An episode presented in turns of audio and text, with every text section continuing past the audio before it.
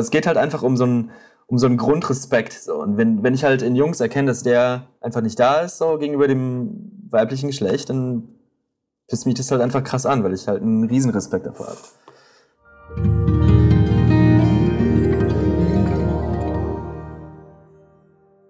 Ganz herzlich willkommen zur zweiten Folge vom Open Your Heart Podcast. Ich bin Chris Fader und dieser Podcast ist mein absolutes Herzensprojekt.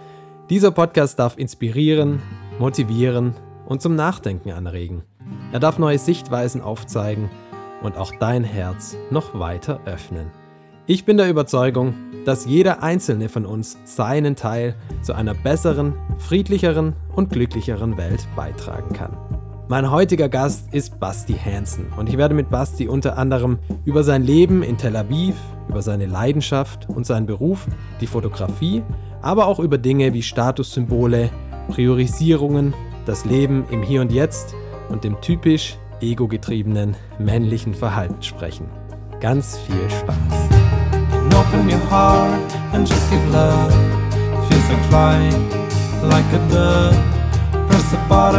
Which is called restart.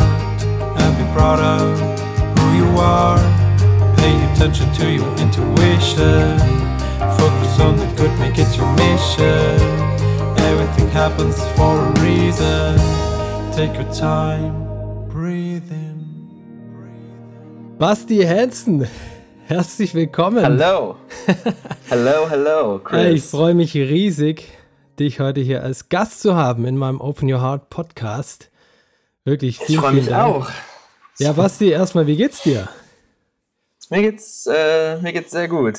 Ähm, hier passiert gerade, äh, ich, ich, ich, dachte eigentlich, dass ich jetzt so ein bisschen frei hätte irgendwie, so über den Januar, aber hier kommen gerade irgendwie ganz viele Sachen rein und jetzt äh, habe ich nicht frei. Und jetzt äh, werden hier gerade ganz viele Projekte äh, vorgeschmiegelt und äh, vorbereitet okay. und so. Okay. Genau. Du bist Fotograf, von dem her nehme ich an, das sind Projekte, wo es darum geht, wo du Fotos oder Videos machst. Filmemacher bist du ja auch noch dazu. Genau, ähm, Videos, ja. Ja, und Darüber habe ich dich indirekt kennengelernt. Ähm, ich habe mich mal nach Presets gesucht für äh, Lightroom. Für alle, die das nicht wissen, das ist eine, ein Fotobearbeitungsprogramm. Und da habe ich einen Freund gefragt, den du auch kennst, den Lukas. Den Lukas, ja. Genau. genau. Ja, mit dem habe ich äh, zwei, dreimal zusammengearbeitet. Ähm, genau, und dann kamst du in mein Leben, Chris. ja, für Lu äh, Lukas kenne ich auch schon lange ähm, und für ihn auch bis heute ähm, arbeite ich, äh, mache ich viele Sachen für ihn, komponiere, mhm. Sounddesign, alles Mögliche, abmischen. Und er, äh, ihn hatte ich damals gefragt, ob er so Presets hat für dieses Lightroom. Und dann hat er gemeint, nee, hat er ja. nicht, aber er kennt jemand, der hat da ganz gute Sachen ich soll mal auf der Homepage schauen. Und so bin ich auf deine Homepage gekommen, bastihansen.com und habe gesehen, dass du diese Presets tatsächlich verkaufst und habe dann auch direkt genau. zugeschlagen bei dem äh, Roadtrip äh, Preset. Mega, mega. Ich liebe es einfach. Ähm, ich benutze es Vielen Dank. super Vielen viel. Dank. Das freut mich sehr. Ja, und das freut mich sehr, mein Lieber. Ja, äh, so, so kam ich dann im Endeffekt auch auf deine Arbeiten, habe natürlich deine Referenzen gesehen, bin dann auf deinem Social Media gelandet und war total hin und weg von den Bildern. War so, wow, das ist genau mein Style, genau das, was ich liebe. und habe dann, wie man das heute so macht, dir äh, angefangen zu folgen und du bist in meine DMs geslittet, ja, sozusagen. ja, genau. Und habe äh, dann irgendwann mal gedacht, weil ich gesehen habe, du bist auch viel unterwegs, äh, überall auf der Welt als Fotograf. Und habe dann gedacht, hey, vielleicht bist du ja zufällig auch mal in Portugal. Ähm, right, ich right, right. Frag dich einfach mal, ob du ob irgendwas geplant ist, ähm, weil ich total gerne mal Bilder von dir gehabt hätte. Sagst du, es wäre so cool, denn, mhm. wenn, wenn, du mal ein paar Bilder von mir machst. Und so sind wir das, eigentlich in Kontakt war, gekommen, glaube ich. Das war kurz vor Corona, oder? So irgendwie Ende 2019? Ja, kann oh, gut sein. Glaube ich. Kann sehr gut sein. Genau. Ja.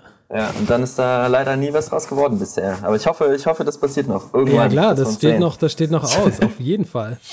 Aber das Tolle war, dass du super schnell darauf geantwortet hast. Ähm, und das einfach irgendwie gleich so auf so einer schönen Ebene irgendwie war, auch so, so, so offen irgendwie. Das hat, das war irgendwie total so, so vertraut irgendwie. Ich dachte so, wow, okay, das ist, hm. das ist bestimmt ein richtig cooler Typ. und, ja, das hat, ja. Und dann habe ich eben gut, gut, gut geklappt am Anfang. Ja, und da habe ich eben auch, auch gesehen, dass du natürlich nicht nur ähm, wunder wunderschöne Fotos und Videos machst, sondern auch noch mehr zu erzählen hast, äh, wo ich auch ein bisschen später in der Folge gerne noch auf das eine oder andere ähm, eingehen möchte. Aber ja, äh, es war einfach, äh, ich, ich, war wie, ich bin bis heute total begeistert von deinen Fotos. Ich kann wirklich jedem empfehlen, das sich mal anzu, anzuschauen. Das ist. Äh, es freut mich wirklich, wirklich sehr, wenn du sowas sagst. Äh, sind, das, das, macht mich happy. Ja, ist auch wirklich von, von Herzen äh, ernst und ehrlich äh, gemeint. Und ähm, Genau, was wollte ich jetzt noch sagen? Genau, was äh, ich dann auch schnell entdeckt habe, ist, dass du auch aus Deutschland weg bist. Das ist ja immer da, wo ich dann ganz, ganz hellhörig werde, wenn Leute so wie ich auch äh, irgendwo anderes quasi ähm, ja, sich mal ausprobieren oder einfach was Neues erleben wollen oder wie auch immer. Ja. Du bist in Tel Aviv. Ja, bist du jetzt genau, Moment? Genau, ich bin in Israel, Tel Aviv. Ja. ja. Genau, ich bin jetzt seit, äh, es werden im Februar jetzt sieben Jahre, mhm. ähm, die ich jetzt hier lebe. Und genau, wir überlegen jetzt vielleicht irgendwie, ähm, also Billy ist jetzt hier, ich habe jetzt eine, eine, Tochter seit sechs Monaten, mhm. sieben Monaten. Mhm. Äh, genau, und jetzt überlegen wir mal so nächstes Jahr hier auszuziehen. Aber genau, also vor sieben Jahren bin ich hier, bin ich hier hingezogen für ein Jahr und äh, bin jetzt sieben Jahre später immer noch hier. Okay. Ähm, und genau ähm, und habe dann vor sieben Jahren angefangen, das zu machen, was ich jetzt mache. Äh, also ich habe dieses eine Jahr halt so ein bisschen genommen, so als äh, Experiment ja und daraus ist jetzt äh, das geworden, was ich jetzt seit sieben Jahren mache und woran ich ganz, ganz, ganz viel Spaß habe. Mhm. Ähm, mhm. Genau. Und wieso Tel Aviv? Wie, wie kamst du dorthin? Meine Freundin ist Israeli und ähm, die habe ich, also ich habe in Köln studiert und dann habe ich die, also sie war in Deutschland für einen Abend, äh, also zwischen, zwischen zwei Flügen und dann habe ich die da kennengelernt und dann äh, war das äh, relativ ähm, impactful und dann, genau, ging es so los und dann äh, ist sie dann irgendwann nochmal nach Deutschland gekommen, ein paar Wochen später ähm, dann haben wir da so einen Roadtrip gemacht in meinem kleinen Nissan Micra, haben im Kofferraum gepennt äh, und dann irgendwelchen Stränden in Belgien. Und dann bin ich das erste Mal hier nach Israel gekommen und dann hat sie mir die Wüste gezeigt. Dann mhm. habe ich mich krass in die Wüste hier, in die Negev verliebt. Und ja, so, so ging es los. Dann sind wir halt irgendwie ein paar Jahre lang immer hin und her geflogen und äh, zusammen eigentlich nur gereist. Und haben uns dann auch zwischenzeitlich mal gegenseitig immer so äh, Beziehungstipps gegeben für andere Leute, die in unserem Leben waren. so per E-Mail. Ähm, und, und, genau, dann irgendwann habe ich sie gefragt, ob sie, ähm, also ich dachte, sie hat irgendwie einen, äh, einen, Freund hier zu der Zeit oder halt irgendeinen so Fling, dass halt irgendwas, irgendwas geht bei ihr. Ähm, und dann habe ich halt irgendwie eine E-Mail geschrieben und meinte, hey, ähm, also alles cool, auch wenn du irgendwie einen Typen hast gerade, äh, ich will dich halt irgendwie in meinem Leben haben und ich will dich wiedersehen. Also zu dem Zeitpunkt haben wir uns irgendwie seit sechs, sieben Monaten nicht gesehen ähm, lass uns einen Trip machen und dann nehmen wir uns halt irgendwie zwei Hotelzimmer oder zwei Zelte oder, ne, also, also einfach nur freundschaftlich, einfach nur, weil ich sie irgendwie so krass vermisst habe. Und dann schreibt sie mir so einen Einzeiler zurück, so, I don't have a boyfriend. Und ich so, ähm, genau, und dann, ja, und dann ging es wieder, wieder los und dann irgendwann haben wir das mal ernster genommen und dann entschieden, dass ich nach meinem Studium, nachdem ich das fertig gemacht habe in Köln, äh, hier nach Tel Aviv komme für ein Jahr. Und dann ist aus dem Jahr, äh, genau, da habe ich dann halt angefangen, irgendwie ähm, äh, so die Fotografie und das Filmemachen zum ersten Mal halt so richtig ernst zu nehmen. Mhm. Ähm, habe das dann halt angefangen und dann bin ich halt ein zweites Jahr geblieben, weil es halt ganz gut lief und dann lief das noch besser und dann bin ich ein drittes Jahr geblieben und dann, ich glaube, so nach vier Jahren habe ich mir dann gedacht, okay, ich glaube, ich wohne jetzt hier okay. offiziell. und genau, ja, so war das, oh, so wow. ungefähr. Wow. Ja, ich war leider noch nie in Tel Aviv. Es steht ziemlich weit oben auf meiner Liste. Ich hatte es äh, die letzten beiden Jahre eigentlich vor. Auch bei, ich glaube auch 2019 war das im Sommer. Ein Freund, sehr guter Freund von mir dort beruflich war für einige Wochen und auch mhm. total begeistert war und ich allgemein schon sehr, sehr viel tolle Sachen, speziell über Tel Aviv, gehört habe. Ähm, ja. Einfach, es soll ja eine total lebendige, ähm, junge Stadt sein. Ähm, das ist wahr, ja. Ja, und ja, also es ist sehr, sehr spannend hier irgendwie. Ähm, also in ganz vielen Belangen. So, ähm, also es ist sehr anders als, als das deutsche, Deut ja, einfach als das deutsche Leben. Ähm, was, glaube ich, einfach ganz viel an dem, am Wetter hängt. Mhm. Und, also das hört sich immer, immer so komisch an, weil es halt eigentlich ein relativ kleiner Bestandteil unseres Lebens ist. Aber wenn man mal so drüber nachdenkt, ist es irgendwie, also für mich zumindest ist es irgendwie ein riesen, riesen Ding. Mhm. Ähm, du gehst halt mit einer ganz anderen Energie so in den Tag, wenn halt irgendwie einfach immer Sommer ist quasi und halt irgendwie am Meer lebst. Ja. Ist halt, ähm, also ich hatte, also so meine Studentenzeit in Köln war halt so ein bisschen grau und langweilig und äh, ja, keine Ahnung, ich habe mich da nie so richtig zu Hause gefühlt und dann bin ich halt, dann war halt die nächste Stadt, in die ich gezogen bin, Tel Aviv und hier geht es mir halt irgendwie krass gut. Und ja, ja du, du, also du kommst bestimmt noch hierhin. Ich äh, bin da zuversichtlich, dass Auf, auf jeden Fall. Und ich kann da das ja voll, voll zustimmen. Ähm, ich bin ja auch, ähm, auch das Wetter bei mir spielt äh, eine große Rolle für die Entscheidung, hier jetzt ja. im Süden Portugals zu leben. Wie lange wohnst du da jetzt schon? Zwei Jahre jetzt ungefähr, mit einer ganz kurzen Unterbrechung. Nochmal zurück nach Deutschland. Zwei Jahre? Mhm. Um dann mhm. wirklich alles aufzulösen, äh, war ich Wann war das? 2019. Genau, 2019 im Sommer war ich noch mal kurz da, um halt wirklich alles herzugeben, zu verschenken und ja. so weiter. Flohmarkt gemacht und äh, alles weg. alles raus. Ja. Und davor aber auch schon ein halbes Jahr hier gewesen. Ähm, also jetzt tatsächlich mhm. mein dritter Winter hier. Und okay. ja, das ist ein Riesenunterschied für mich auch. Also ich bin halt auch tatsächlich kein Wintermensch, auch noch nie gewesen. So Kälte und Dunkelheit und sowas, das mir nicht so gut getan, ja. sag ich mal. Und einfach auch dieses Licht mhm. und die Sonne und natürlich auch die Wärme. Und eben automatisch auch dadurch bist du halt viel draußen irgendwie. Also es passiert einfach viel mehr ja, draußen. So. Genau. Ich, ich glaube generell in Städten, wo es einfach, wo es das Wetter einfach zulässt und wo es die Gegebenheiten einfach zulassen, ähm, passiert dann halt nicht nur in deinem eigenen Leben mehr draußen, sondern, sondern das ganze Leben in so einer Stadt äh, passiert dann halt einfach draußen in, in, in, Cafés oder in Bars oder am Strand oder wo auch immer. Und ähm, genau, also ich, ich will Deutschland gar nicht bashen, also ich mag vieles in Deutschland. Ähm, aber da ist es halt mehr so ein bisschen so die Kultur, ne? du triffst dich halt mit jemandem irgendwie im Wohnzimmer zu Hause ganz oft. Ähm, und hier ist halt einfach alles draußen. Und es ist halt, also du triffst, also ja. Tel Aviv ist halt auch, das ist ganz cool, ist halt so klein äh, mit 400.000 Leuten, dass du halt ähm, also geografisch, also auch einfach klein, so von der, von der mhm. Fläche her, ähm, dass du halt einfach auch ständig Leute triffst, die du kennst. Und das ist halt, ist ganz cool, weil es fühlt sich halt schon an wie eine große Metropole, aber es ist halt klein genug, dass du halt einfach zwei Leute siehst, wenn du jetzt irgendwie rausgehst, äh, die du halt kennst. Und genau, ja, also hier passiert einfach alles, alles draußen und es ist irgendwie, also es gibt ja halt, also, oder mir zumindest eine, eine ganz andere Verbindung zu einer Stadt als ähm, meine Zeit in Köln zum Beispiel. Ähm, ja da war ich, da war ich halt einfach immer zu Hause und hatte keinen Bock rauszugehen und genau. Ja, ja das ist total spannend. Was ich ähm, auch interessant fand, ist die Erzählung von meinem Freund, der da war, dass einerseits, wie du es auch gerade erzählst, ist viel eigentlich alles draußen passiert. Die Menschen kommen von der Arbeit und gehen eben nicht nach Hause, sondern man geht eigentlich direkt mhm. in die Bars oder Restaurants oder sonst was. Genau. Und ähm, er meinte, einerseits es ist super teuer dort irgendwie alles, also wohnen, aber auch äh, essen gehen und so weiter. Einfach. Ja. Ja, man braucht schon, schon Geld so ein bisschen und ähm, aber gleichzeitig wäre ja, ja wäre die Mentalität ein bisschen, oder er hätte es so beobachtet, dass die Menschen ähm, nicht so wirklich an morgen denken, sondern die gehen so gefühlt, sie gehen zur Arbeit und nach der Arbeit wird das, was man da jetzt verdient hat, eigentlich direkt auch wieder ausgegeben. So. Ja, also das, also das Verhältnis zwischen was man hier verdient ähm, und was man hier ausgeben muss, einfach um hier zu leben und jetzt auch nicht auf großem Fuß zu leben, sondern ganz normal äh, sein Leben zu verbringen, ist, ist, äh, ist krass, die Ratio. Also, weiß nicht, du. Ich, ich vergleiche das immer irgendwie, wenn du halt, weiß nicht, beim Rewe bist in Deutschland und du gehst halt dann irgendwie so mit drei großen Säcken nach, äh, Säcken, wie sagt man? Ja, ja, äh, kann man sagen. Taschen. Äh, Tüten. Tüten. Tüten, Taschen.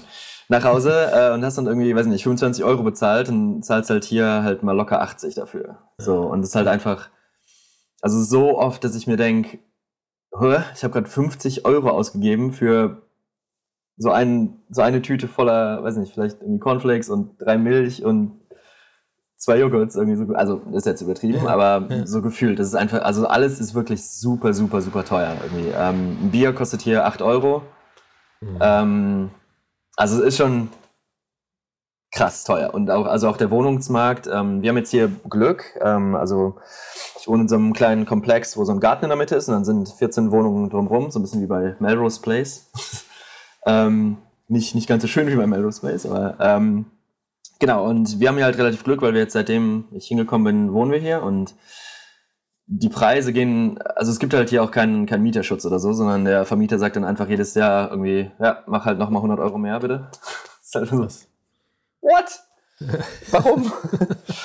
ähm, aber relativ, also, also äh, die Gegend, also ich wohne in einer ganz, ganz coolen Gegend, halt relativ nah am Meer und wir haben relativ viel Glück, was den Preis angeht. Also es gibt, also du kannst auch, weiß nicht, fünf Kilometer weiter im Land wohnen und das anderthalbfache für eine Wohnung in der Größe bezahlen. Ähm, und also wir wohnen auch relativ klein. Also äh, unsere Wohnung ist halt echt klein und man muss da auch, also Gille nicht, also meine Freundin und ich, wir sind da auch, man muss da der richtige Mensch, glaube ich, für sein, um dann irgendwie zusammen auf kleinem Raum zu leben. Aber ähm, genau, aber die Stadt macht halt einfach so viel davon wett irgendwie, dass du halt einfach, ähm, also wenn ich jetzt halt, wenn ich mir überlege, in, in einer Wohnung mit der Größe zu wohnen, in Köln, ich glaube, das könnte ich nicht. Mhm. Aber weil, weil der Strand halt so nah ist und also die Bedingungen sind einfach komplett anders und dann ist es, dann gleicht sich das halt einfach komplett aus. Und aber ja, Tel Aviv ist krass teuer.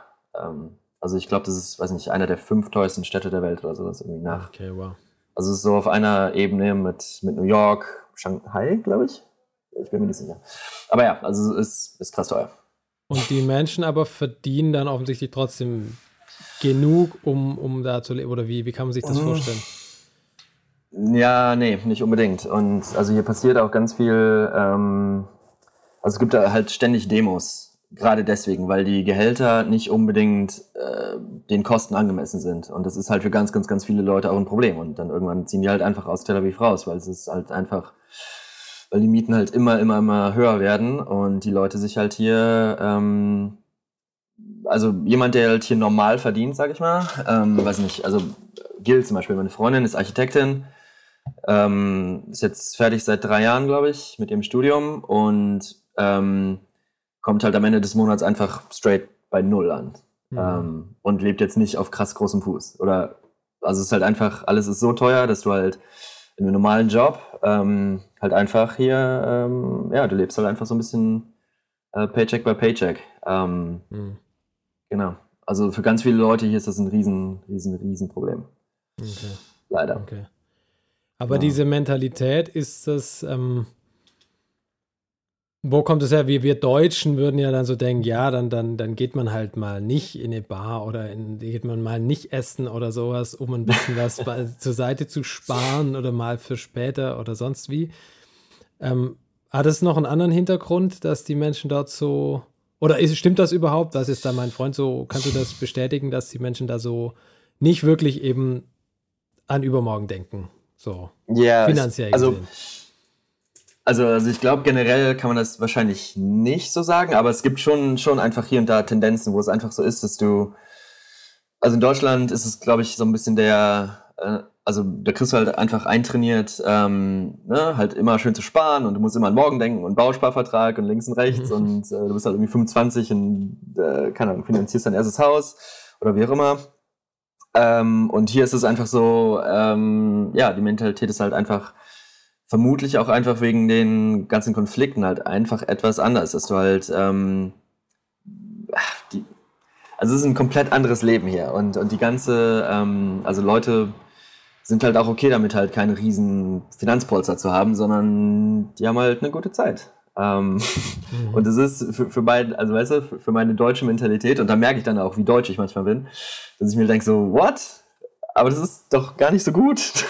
Und wie machst du das denn? Und ähm, genau, also, also ganz viele Leute leben halt einfach ähm, so ein bisschen, wie es kommt. Und ähm, kümmern sich halt auch nicht drum, äh, groß drum, was jetzt, also solange sie halt überleben können, ist halt erstmal alles, alles okay.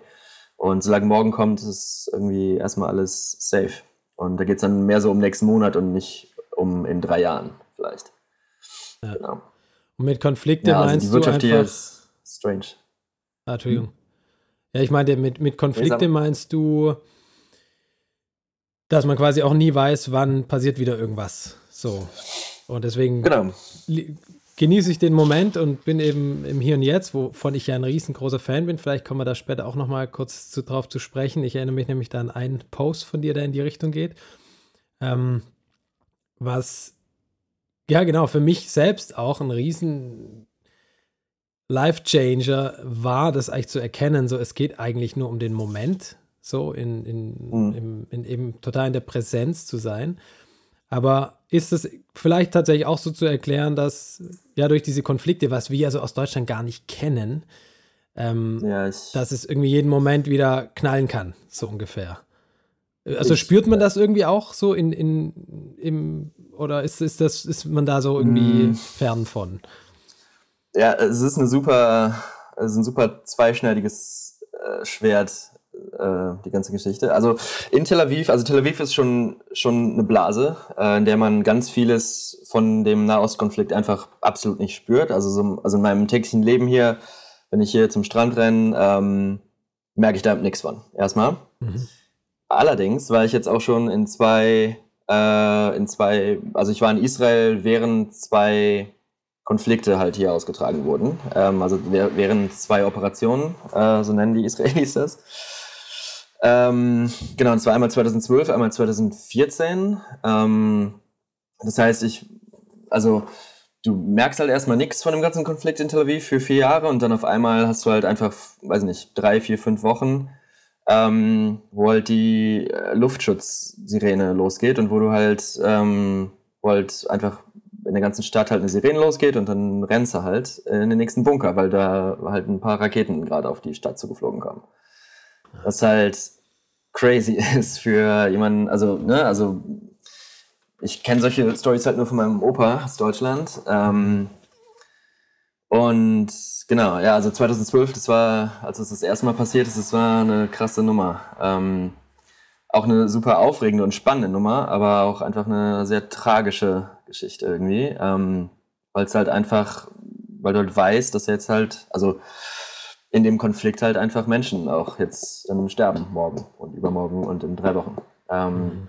Also ich hatte also zum Beispiel diese Erfahrung, dass ich, ähm, also in 2012 sind, sind wir irgendwann zu Gils Mutter gefahren in den Norden, weil halt hier halt alle paar Stunden dann äh, eine Sirene losging und ähm, wir uns, genau, und die halt aus dem Süden kam. Das heißt, wir sind dann halt einfach in den Norden weitergefahren, wo die Raketen erstmal noch nicht hinkommen ähm, weil die halt einfach eine, eine, eine gewisse ähm, ähm, Reichweite haben. Ähm, genau, und dann waren wir im Norden und dann an dem Abend stand ich halt irgendwie draußen und äh, auf einmal sehe ich halt Jets Richtung Süden fliegen, also israelische Jets äh, Richtung Gaza und die haben halt ein Ziel, so. Und wo ich weiß, okay, die werfen jetzt halt, ähm, also so viel die IDF vielleicht auch dafür tut, da halt unnötige Opfer zu vermeiden und ähm, Collateral einfach ja, zu, zu, vermeiden, werden aber jetzt gleich in drei Minuten Menschen sterben von mhm. den Jets, die ich jetzt gerade über mich drüber fliegen sehe. Mhm. Und es ist halt nicht wie in Deutschland mal irgendwie ein Trainingsflug, sondern es ist dann halt einfach live äh, Ammunition und äh, halt ein wirklicher Konflikt. Und ja, also das sind alles Erfahrungen, die macht man zum Glück, zum Glück, zum Glück äh, in unserer Generation nicht in Deutschland. Ähm, und das habe ich auch erst hier gelernt, wie wertvoll das ist, sowas nicht zu kennen und mhm. da keine Erfahrung mit zu haben. Ähm, und also es ist alles sehr, sehr, sehr spannend und halt auch einfach wirklich krass dramatisch zum Teil. Ähm, mhm. Aber in meinem täglichen Leben merke ich das erstmal nicht und dann so ab und an, alle paar Jahre, ähm, baut sich dann halt wieder halt irgendeine Situation auf, irgendeine politische äh, Situation. Ähm, jetzt in den Jahren, in denen ich hier bin, halt immer mit der Hamas in Gaza. Ähm, genau, und dann spitzt sich das halt irgendwann so ein bisschen zu und dann, ähm, ja, passiert halt irgendwie was. Und dann dauert es halt man, man, mal eine Woche, mal fünf Wochen. Ich glaube, fünf Wochen war jetzt der längste Konflikt in 2014. Ähm, ja, und es ist, ist halt super spannend, ähm, einfach auf so einer persönlichen Ebene zu sehen, was es halt mit dir macht, so wie du auf sowas reagierst und wie du, äh, wie du damit umgehst. Ähm, äh, das, sind, das sind halt 60 Kilometer bis Gaza von Tel Aviv. Also es ist halt so die Strecke aus meinem Dörfchen, St. Tönis, wo ich herkomme in Deutschland, ähm, bei Düsseldorf, Krefeld, die Ecke, runter nach Köln. Das ist die Distanz zwischen Tel Aviv und Gaza. Ähm, und es ist schon, es ist spannend hier zu sein und auch manchmal halt nicht so gut. Mhm. Aber wirklich 99 Prozent der Zeit ist es halt super. So. Ähm, ja. Aber um deine Frage zu beantworten, nach einem 10-Minuten-Monolog, ähm, ich glaube, ich, also ich, ich kann mir vorstellen, ähm, ich kann mir vorstellen, dass das viel, dass viele Sachen hier, wie Israelis auf Sachen reagieren oder wie sie halt in ihrem täglichen Leben halt auch irgendwie mit Leuten zu tun haben oder halt irgendwie einfach sind und, und, und mit irgendwelchen Sachen äh, umgehen, dass das ganz viel daher kommt einfach, dass du halt erstmal nicht weißt, äh, ob das Land halt noch existiert in zehn Jahren. So. Mhm. Ähm, jetzt inzwischen ist das vielleicht ein bisschen anders, aber kurz bevor ich hier hingezogen bin, äh, nee, nee, Quatsch, nee, kurz bevor ich die Gill kennengelernt habe. Also ich habe die Gill in 2009 kennengelernt und ich sag mal bis, oh, ich kenne, ja, ich will jetzt auch nichts Falsches sagen, aber ich glaube so bis 2005, 2006 ähm, gingen halt hier halt ständig auch Busse noch in die Luft. Äh, dass du halt einfach in Tel Aviv in den Bus gestiegen bist und äh, es waren halt einfach zum Teil täglich äh, Busanschläge. So. Und ich glaube, das macht schon, wenn du halt eine junge Person bist und halt irgendwie 15 bist und du kriegst es mit, dass in deiner Stadt halt einfach Busse in die Luft fliegen jeden Tag, ähm, das macht schon was mit dir, glaube ich. Klar. Und dann halt auch, und in Deutschland ist es halt mehr so, okay, dann denke ich jetzt mal drüber nach, was ich machen will in 20 Jahren mit meiner Rente oder so. Und hier ist es dann wahrscheinlich erstmal so ein bisschen, mal gucken, ob wir noch alle da sind äh, in zwei Monaten. Ähm, mhm. Genau. Also ich, ich, kann mir vorstellen, dass das schon viel damit zu tun hat, ja. Mhm. Wahnsinn. Ja, du hast vorhin schon ganz kurz am Anfang erwähnt, ihr überlegt, ähm,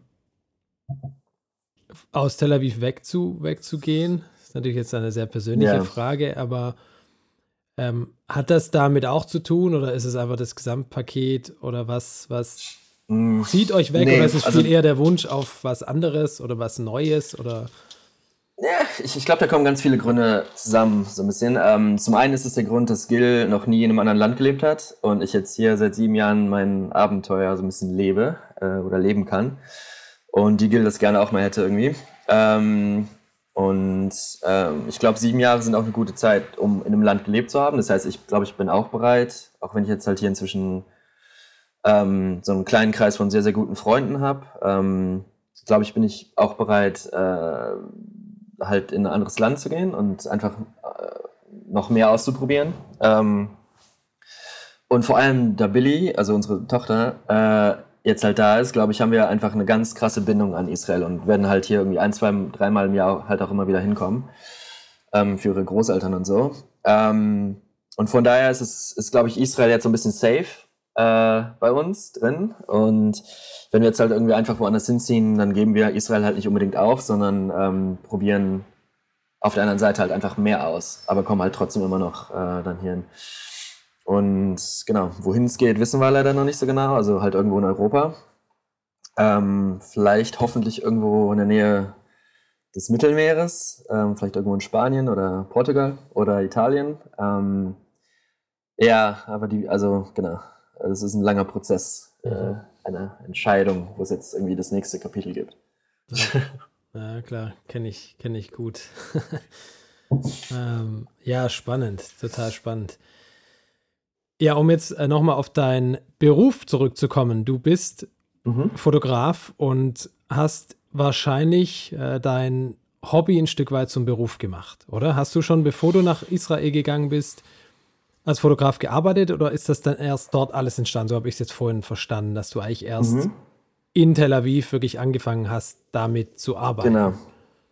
Genau, also in Tel Aviv habe ich das zum ersten Mal halt so richtig ernst genommen. Ähm, ich habe halt, äh, ich glaube, 13 Jahre vorher ähm, habe ich halt nur Musik gemacht, also für 13 Jahre. Ähm, und habe halt in Bands gespielt und ähm, so der Karriereplan war halt auch immer, äh, damit halt ganz ernsthaft mein, mein Geld zu verdienen. Ähm, mhm. Also wir sind halt, ähm, also das waren keine großen Bands, aber das war halt, also wir haben es halt alle sehr, sehr ernst genommen irgendwie. Und sind halt in kleinen Clubs getourt und haben ähm, EPs produziert und haben uns halt ziemlich viel Mühe gegeben, ähm, das so, also dem einen guten Start zu geben. Ähm, genau, und dann habe ich halt, ähm, also auf den Reisen nach Israel, äh, das waren dann halt irgendwann ziemlich viele. Also ich habe dann halt irgendwann auch kaum noch studiert, so äh, in der Mitte und hab, bin halt einfach nur immer nach Israel geflogen und habe halt ähm, das so finanziert. Also ich habe halt in einer kleinen Filmproduktionsfirma, äh, nee, so klein ist sie gar nicht. ähm, ich habe in der Filmproduktionsfirma ähm, so einen Studentenjob gehabt. Äh, der Job da, der war sehr klein.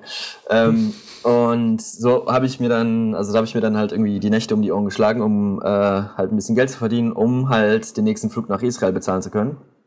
Ähm, dann war ich halt irgendwann 15 Mal hier in Israel und auf den ganzen Trips habe ich halt äh, das erste Mal halt so richtig fotografiert und ähm, habe halt irgendwie Videos gemacht und dann irgendwann war ich mit der Gil ähm, in Indien für ein paar Wochen und da habe ich dann halt mein erstes ähm, volles Video quasi gemacht ähm, über Indien. Und genau und dann war das halt so eine komische äh, Transfer-Period, wo ich dann auf einmal so zwei krasse Leidenschaften hatte. Also die mhm. eine, die wurde halt gerade immer, immer größer und immer größer und die andere war halt schon halt seit Jahren da. Und dann hat sich halt die, äh, die Gelegenheit so ein bisschen geboten, dass ich halt äh, nach meinem Studium äh, hier hinziehe für ein Jahr. Und dann habe ich mir gedacht, okay, ähm, dann lege ich die Band jetzt auf Eis für ein Jahr und gucke mir die andere Seite jetzt an. Und versuche halt äh, für ein Jahr wirklich nur von der Kamera quasi zu überleben. Ähm, also damit halt Geld zu generieren und ähm, keinen anderen Job zu haben. Und da gab es dann auch nicht wirklich so einen Plan B, weil da, ähm, also meine, also ich hatte jetzt irgendwie kein riesen finanzielles Polster oder, also meine Eltern waren halt auch nie in der Lage, mir da irgendein Polster zu bieten, sondern es war, okay, entweder es klappt oder you're fucked.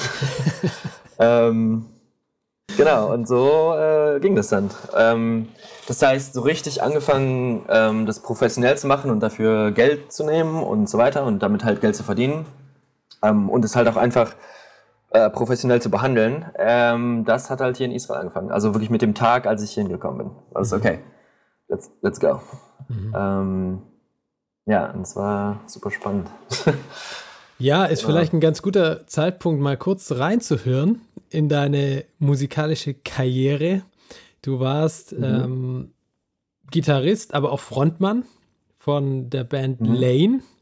Bin ich da richtig informiert? Genau. Und vielleicht können da wir mal. Du richtig informiert. Ich, okay.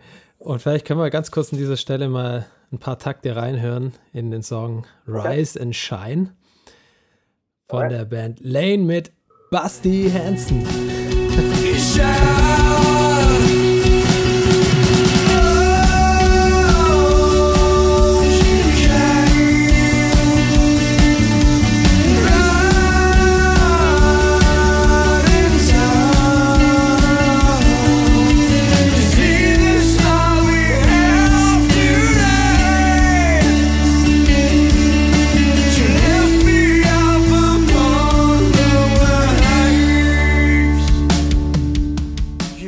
Eine Sache, die mich noch ganz persönlich interessiert, wie du es gerade geschildert hast, der, dein Weg hin zu, zur Fotografie, das auch als Beruf zu machen.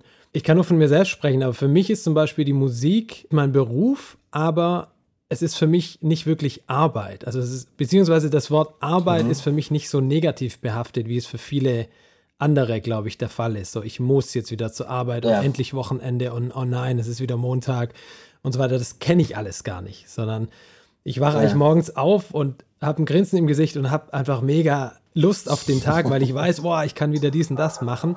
Sicherlich auch vieles andere, was ich machen darf und machen kann hier. Ja. Aber, aber dieses Musik machen, das Komponieren, das Schreiben, Abmischen, was auch immer, Sounddesign, ja. das ist einfach so eine Leidenschaft, dass ich das gar nicht als, also es ist kein Zwang für mich so und, und das, ich muss mhm. das nicht machen, sondern ich möchte es machen. Das ist ein Riesenunterschied. Kannst du das bestätigen so für dich?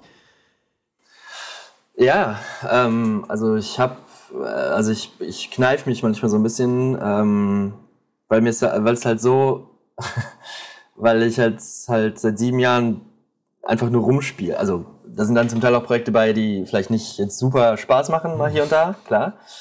Aber ähm, ja, also es ist, äh, also ich kann halt mehr oder weniger einfach machen, was ich, ähm, worauf ich halt Bock habe an dem Tag und ähm, werd, ne, also spiele halt mit meiner Kamera rum und äh, also das, das klingt jetzt so ein bisschen blöd, aber ähm, also ja, ich, ich, ich kann das absolut nachvollziehen. Also ähm, ich beschäftige mich mit dem, worauf ich Bock habe, äh, Tag für Tag. Und ähm, ja, also manchmal denke ich mir so, ich würde es halt auch umsonst machen. Ja, ja. ähm, also, ne, also es, es, kommt halt immer aufs Projekt an da so ein bisschen. Ich aber zurück auf den Satz, wenn es um unsere Fotos geht. Also, also ich habe es halt, keine Ahnung, ich, ich habe halt immer so Momente, also Fliegen, also ich bin halt nie in meinem Leben geflogen, irgendwie, äh, bevor ich die Gil kennengelernt habe. Und ähm, also wir hatten halt irgendwie nie so viel Geld und wir haben halt irgendwie nie riesen Reisen gemacht und ich war halt nie aus, nie aus Europa raus, bevor ich irgendwie 20 war, glaube ich, oder 22.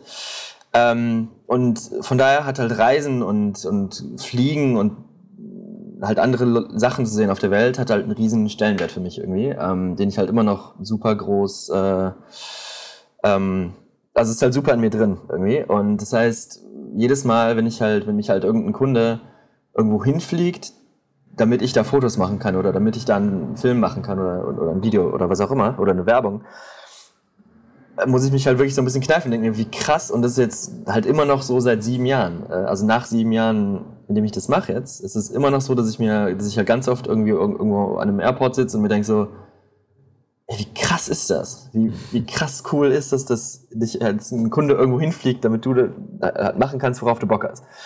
Und es ist, also, ähm, es ist, ja, es ist, also ich, ich, ich schätze es sehr wert. Mhm. Irgendwie, die ganze Geschichte. Ja. Voll schön. Ja, eine Sache ist mir ähm, jetzt gerade auch noch gekommen, ist, glaube ich, ganz entscheidend auch. Ich versuche das jetzt mal von meinen musikalischen äh, mhm. Erfahrungen zu übertragen, ist gar nicht mal so sehr das Know-how, so das technische Wissen. Klar, das gehört dazu, das ist ein Stück weit sicherlich Grundlage, aber mhm. vor allen Dingen auch das Zwischenmenschliche. Zumindest wenn du, äh, so wie du, ich jetzt auch viel gesehen habe bei dir, mit, also andere Menschen fotografierst. So wie mhm. wenn ich jetzt klar meinen Soundtrack mache für irgendeinen Film, dann ist das, die, dieses Tool nicht so wichtig. Aber auch da, wenn ich bei mir im Studio Menschen habe, äh, Künstler habe, Sänger habe, was auch immer, ähm, ist für mich eigentlich dieses Zwischenmenschliche viel, viel wichtiger als jetzt dann irgendwie dieses technische Know-how zu wissen. Ist, ja. das, ist das auch wahrscheinlich ja. auch so, oder? In der Fotografie, dass dann wirklich Abs absolut. darum absolut. geht, dass das Gegenüber sich wirklich wohlfühlt, dass es, ähm, weil es ja doch was sehr Intimes ist. Ich denke, sowohl vor der Kamera stehen mhm. als vor dem Mikro oder sowas stehen, ist ja was ja. sehr. Ich, ja, also. Ich, absolut. Also ich, ich glaube, dass, dass es da auch ganz viele Parallelen gibt äh, zwischen, zwischen der Musik und der Fotografie zum Beispiel. Ähm, klar, also ich meine, wir arbeiten halt in einem Feld, ähm, wo, es, wo es darum geht, oder also zum Beispiel halt in der Fotografie bei mir, da geht's, also es geht halt darum, ähm, Momente mit Menschen festzuhalten. Und klar gibt es halt auch Produktfotografie, das ist dann vielleicht ein bisschen anders. Ähm, aber auch in der Produktfotografie zum Beispiel geht's, ne, musst du halt wissen, wie gehst du halt mit einem Kunden um oder wie gehst du mit einer Agentur um oder also egal wie groß eine Firma ist oder wie kleine Firma ist, es sind halt alles Menschen dahinter. Ähm, hinter irgendeinem Brandname ste stecken halt immer Menschen. So. Das heißt, das ist, ich glaube, das ist, das ist der wichtigste, ähm, die wichtigste Fähigkeit, die man in ganz, ganz, ganz vielen Berufen und in der Fotografie ganz sicherlich äh, haben kann, ist halt mit Menschen umzugehen und Menschen lesen zu können und ähm, auf Menschen eingehen zu können und, und Empathie zu zeigen. Und so kann ich mir es halt, also so schätze ich es halt auch äh, absolut in der, in, in der Musik, weil es halt einfach um, um einen menschlichen Faktor geht, ne? ähm, ganz oft. Und ähm, ich habe halt, ich habe ähm, in meinem Studium, also ich habe äh, Fototechnik und Media Technologies studiert, was halt im Prinzip einfach nur angewandte Mathematik und Physik ist. Und äh, das war furchtbar, das hat mich zu Tode gelangweilt und da lernst du halt auch nicht irgendwie, wie gehst du halt mit einem Model um oder wie machst du ein Model comfortable vor der Kamera oder mhm. ähm, was willst du sagen mit deinem Foto oder mit deinem Film oder ne? wie, wie baust du Sachen auf, sondern da geht es dann halt wirklich einfach um die Technik. Also was passiert in der, also technisch in der Kamera, wenn ich auf den Auslöser drücke. Äh, dann gibt es halt irgendwie, keine Ahnung, äh, Hintergrundrauschen und dann wird das Signal geprocessed und ne, wie auch immer ist halt einfach wirklich die nackte Mathematik dahinter. Und da habe ich halt auch ganz, ganz schnell festgestellt, dass das, dass ich da absolut kein Inter äh, Interesse dran habe, ähm, damit halt Geld zu verdienen. Also es, das, ist, das, ist, halt ein Ingenieurstudiengang und die Leute, die dann da rausgehen, werden normalerweise halt Ingenieur und sitzen halt in ihrem Büro und überlegen sich halt irgendeine Mathe-Lösung für irgendein Signalprocessing-Tool, wie auch immer. Ähm, und da habe ich halt ganz schnell gemerkt, okay, ich will halt mit, mit Leuten arbeiten, ich will mit Menschen arbeiten, ich will mit Leuten vor der Kamera arbeiten und ähm, ich will mir ein Business aufbauen, mit dem ich halt tagtäglich halt mit Leuten zu tun habe. Und das ist halt auch eine super schöne Sache in dem Beruf, dass du halt einfach äh, mit so, so, so vielen Leuten in Kontakt kommst. Also die meisten Projekte, die ich habe, die ziehen sich von, ich sag mal, drei Tagen bis hin zu einem Monat, zwei Monaten Maximum. Das heißt, du hast halt ganz, ähm, also ich habe halt ähm, Kunden, die halt immer wieder kommen, aber es kommen halt auch immer wieder neue Leute dazu. Und das heißt, es kommen halt auch immer wieder neue Leute in mein Leben. Mhm. Und äh, viele davon sind halt inzwischen auch einfach äh, fester Bestandteil davon. Und ja, also wir sind halt alle Menschen und in dem Beruf, gerade in dem Beruf, hast du halt mit ganz, ganz, ganz vielen Menschen zu tun und lernst halt auch ganz viel über dich und wie es halt, wie du halt mit anderen Leuten umgehst. Und da kann man halt ganz viel falsch machen und ganz viel richtig machen. Mhm. Und ja, also ich, ich, ich liebe das sehr, dass, dass es halt so ein menschlicher Beruf ist quasi.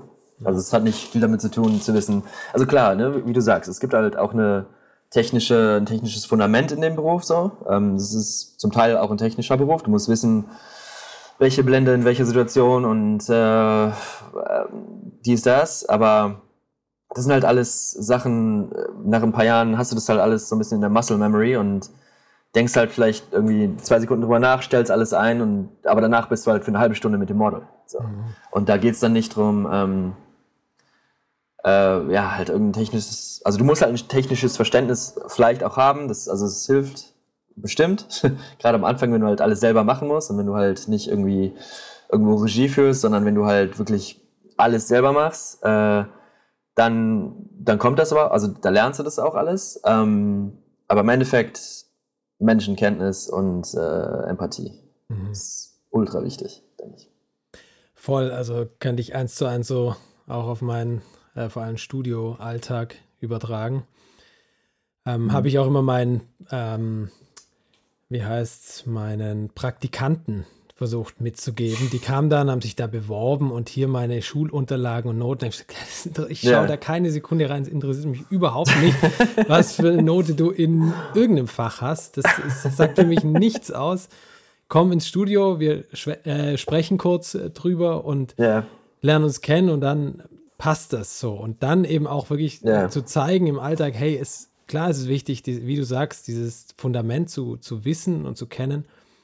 Aber alles drüber ist wirklich eben dieses Zwischenmenschliche und dieses Gefühl auch. Genau. Und ja, oft einem Sänger, auch wenn die Aufnahme katastrophal war, dann ähm, trotzdem das Gefühl geben, so, ey, ja, war schon gut und wir machen aber zur Sicherheit mal nochmal einen Take. So, und einfach, dass genau, er sich genau, genau. gut fühlt und einfach im Endeffekt, dass du auch das Maximum irgendwie rausholst und rauskitzelst genau. aus den Leuten. Das passiert halt wirklich nur, glaube ich, wenn sie sich wohlfühlen und wenn sie eben irgendwie ja. sich, ja, ja, sich aufmachen können. Ja. Irgendwie so. ja, genau. Es ist halt ein, ein intimer Vorgang und also beim Singen vielleicht sogar noch mehr als vor der Kamera. Ähm, ne? Also du offenbarst halt einfach so viel von dir mhm. und du musst halt Leute um dich rum haben, in dem Fall halt zum Beispiel dich. Ähm, wo du halt einfach comfortable bist, das halt zuzulassen, dass du dich halt einfach öffnen kannst. Ähm, und ja, es ist, es ist super wichtig. Also, mhm. ja, stimme ich dir zu. Okay, ja, voll gut. Ja, weil ich tatsächlich auch schon, ich kenne super viele so Sound-Nerds, die alles Mögliche, die, also die wissen tausendmal mehr als ich mit irgendwelcher Tontechnik und sonst wie und bauen irgendwelche Geräte selber und so. Alles cool. Aber mhm. ich würde bei denen nicht im Studio sein wollen. Ich weiß, ich würde da nicht mein Maximum ja. rausholen können. Und ich, ich, teilweise war ich selbst ja schon als Musiker irgendwo im Studio und habe dann oft, dann kommt gar kein Feedback. Du spielst irgendwas ein und es kommt nichts oder sowas zurück. Und dann sitzt du mhm. da und hast eigentlich keine Ahnung, war das jetzt okay? War es nicht? Was ist los so? Und da hat diese Komponente komplett gefehlt und ähm, ja. beruhigt mich ein bisschen, dass du das bestätigst, auch aus deinem Bereich, dass das essentiell absolut, ist im Endeffekt. Absolut, also, ja. Absolut, absolut, absolut. Ja. Okay, voll gut. Ich habe noch ein wichtiges äh, Zitat gefunden. Auf deinem Instagram-Channel ist schon eine Weile her, 2014. Oh, hast du mal was geschrieben, oh, da hast du auch eben hast du geschrieben, so wie du nach Israel gekommen bist und so weiter, wie du es jetzt auch gerade erzählt hast, ähm, mhm. ähm, mit äh, eigentlich keinerlei Sicherheiten und so weiter. Und dann hast mhm. du geschrieben, dass du in den ersten Jahren gelernt hast, ähm, ich zitiere mal kurz auf, ich habe es übersetzt. Ich habe in dieser Zeit so viel gelernt über mich selbst, über Menschen und vor allem darüber, dass es nicht um Geld oder Status geht, sondern um die richtige Einstellung und die Fähigkeit, dein Glück zu identifizieren und darauf vorbereitet zu sein, sobald es dich trifft. Das hast du damals geschrieben und mhm. äh, wie ist das? Also, was mich interessiert, ich interessiere mich deswegen immer so extrem auch für Menschen, die woanders leben, weil das, mhm. glaube ich, auch sehr an den Ort gebunden ist. Gerade so Dinge wie, ja, Geld, überhaupt die Beziehung zu Geld oder eben auch natürlich Status. Ähm, wie ist das mhm. in Tel Aviv? Also, ich kann es jetzt nur, ich habe jetzt ich war sehr viel reisen, glaube ich, schon in meinem Leben, aber so richtig mal an einem Ort leben, um das einschätzen zu können, habe ich eigentlich erst jetzt, seit ich in Portugal bin.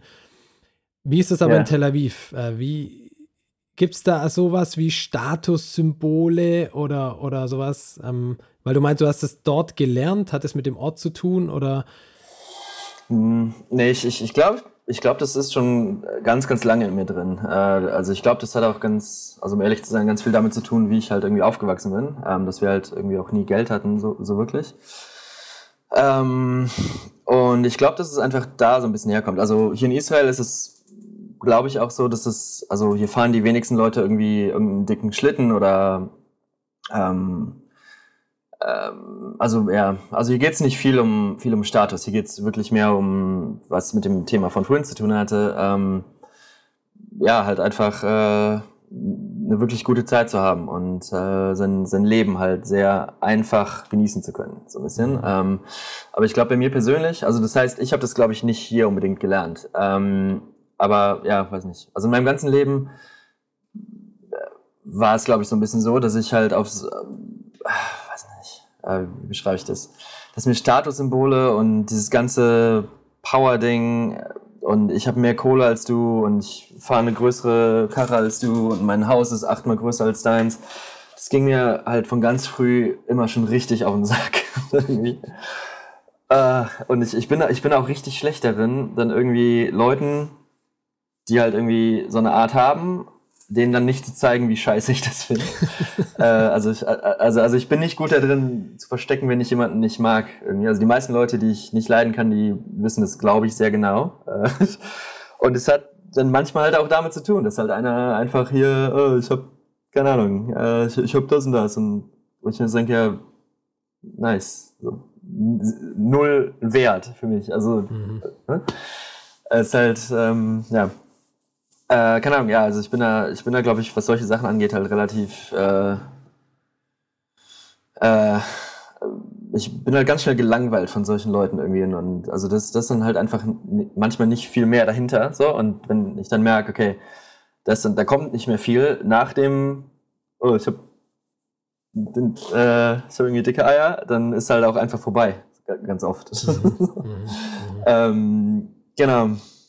Ja, also äh, äh ich habe es nicht so mit Statussymbolen oder mit, äh, mit, mit, mit teuren Sachen. Also ich habe, äh, Gil und ich haben mal vor einer Weile so diese, diese äh, eine Theorie aufgestellt, dass wir beide, ähm, also sie ist sehr ähnlich, was solche Sachen angeht, ähm, dass wir beide sehr einfache, sehr simple Menschen sind, die halt äh, zum Teil halt irgendwie komplexe Gedanken haben und äh, sich halt über, über komplexe Sachen äh, auseinandersetzen, aber die halt nicht viel brauchen, äh, die halt nicht materiell viel brauchen, um glücklich zu sein.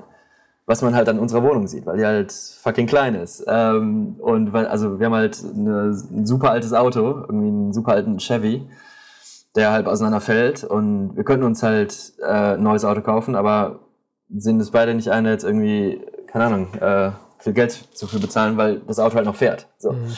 Und also so statusmäßig ist, sind wir da halt sehr, sehr, sehr einfach oder also ne, ähm, wir sind halt einfach mit äh, äh, wir sind halt sehr glücklich mit sehr wenigen materiellen Besitzen. So. Mhm.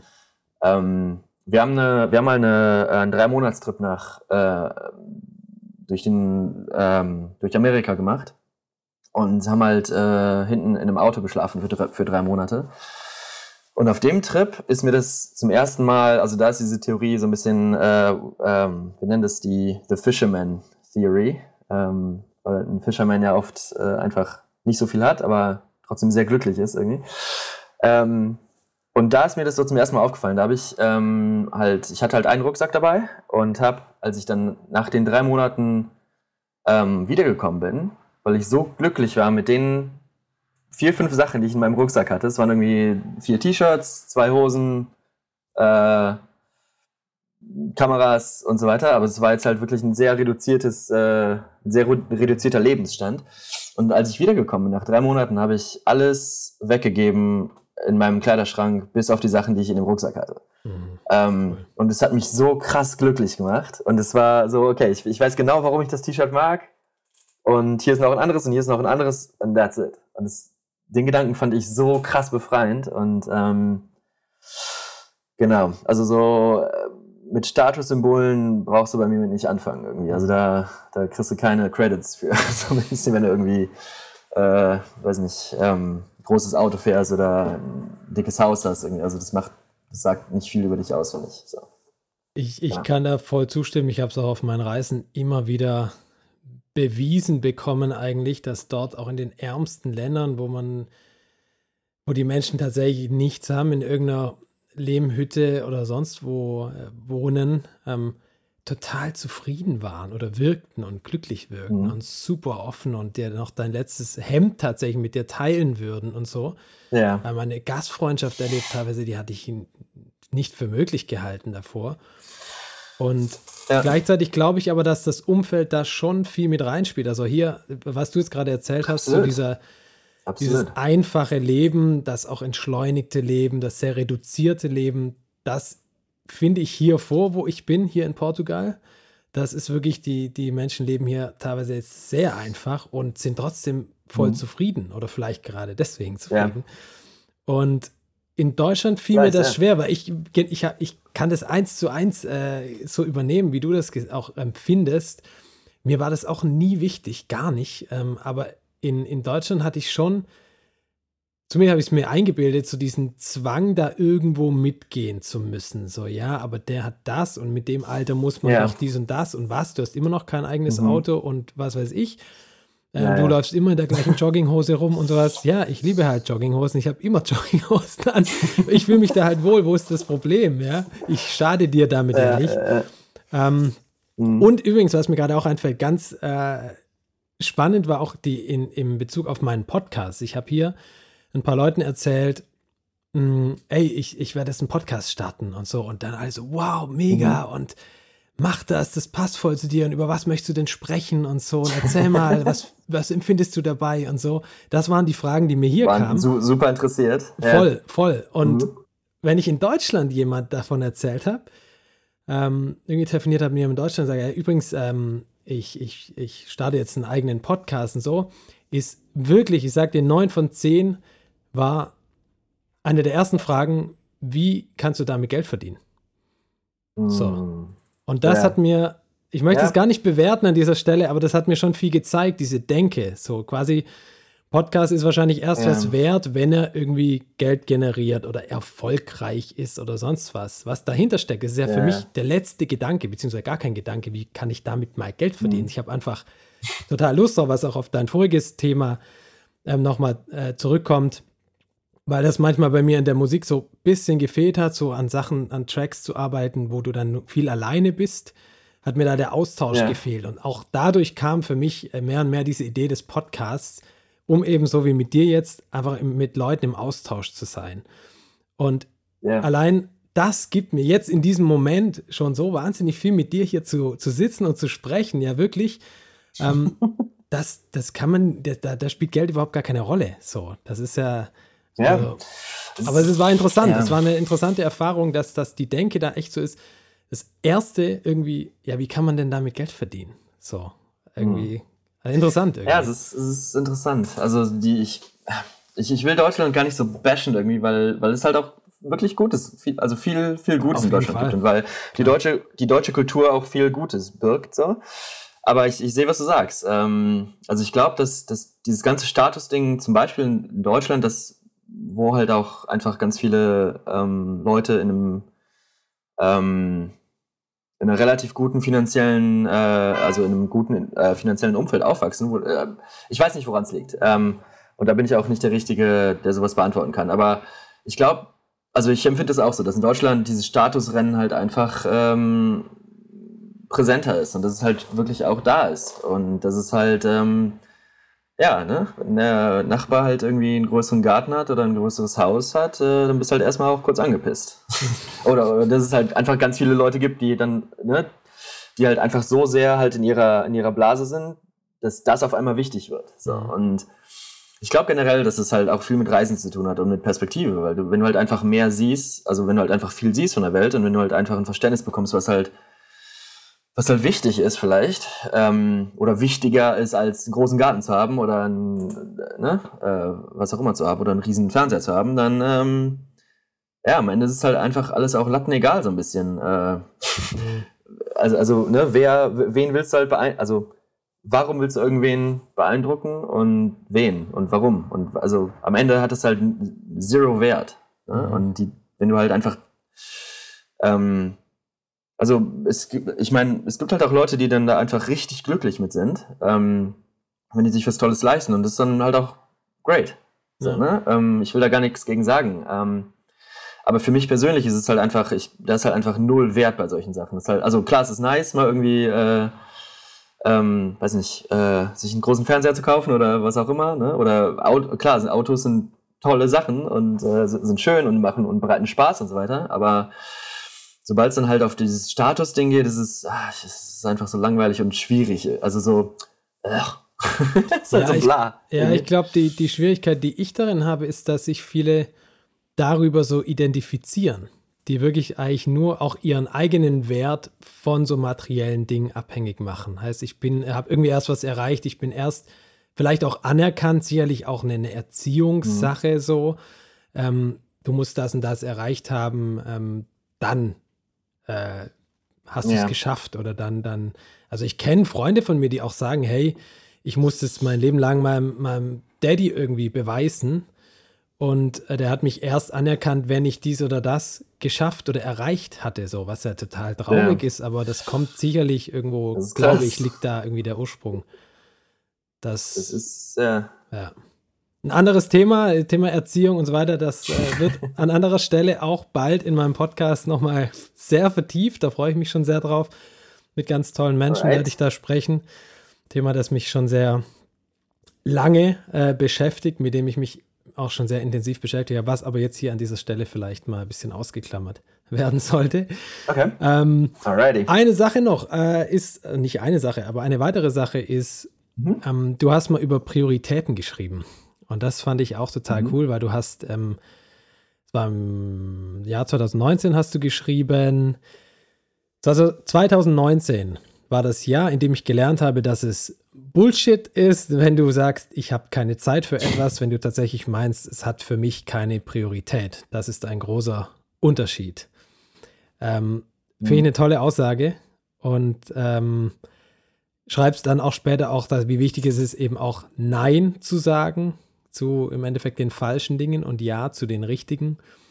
Und äh, ja, das ist einfach dieses Priorisieren unglaublich, unglaublich äh, wichtig ist. Äh, Finde ich auch ähm, wich, äh, sehr so wichtig, dass man es hier mal auf jeden Fall kurz erwähnen sollte. So.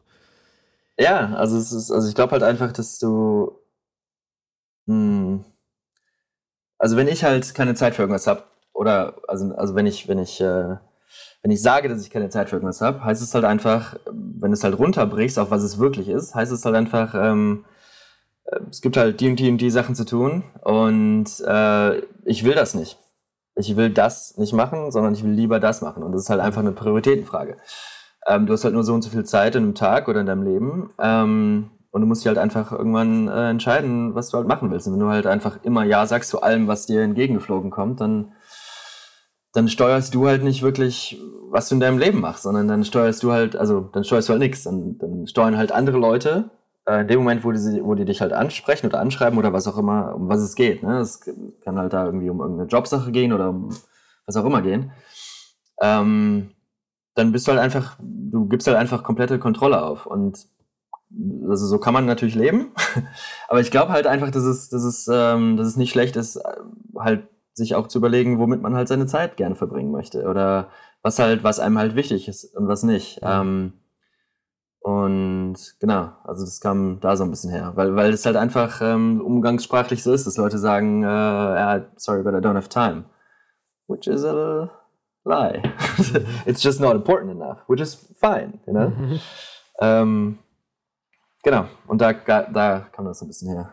Da habe ich mir wahrscheinlich an dem Tag irgendwie Gedanken drüber gemacht und das dann geschrieben. Ja, ja, voll schön. Ich habe mich auch an eine Situation erinnert, da war ich an meinem Rechner hier und habe irgendeine Mail geschrieben und dann wollte mir meine, meine älteste Tochter was zeigen.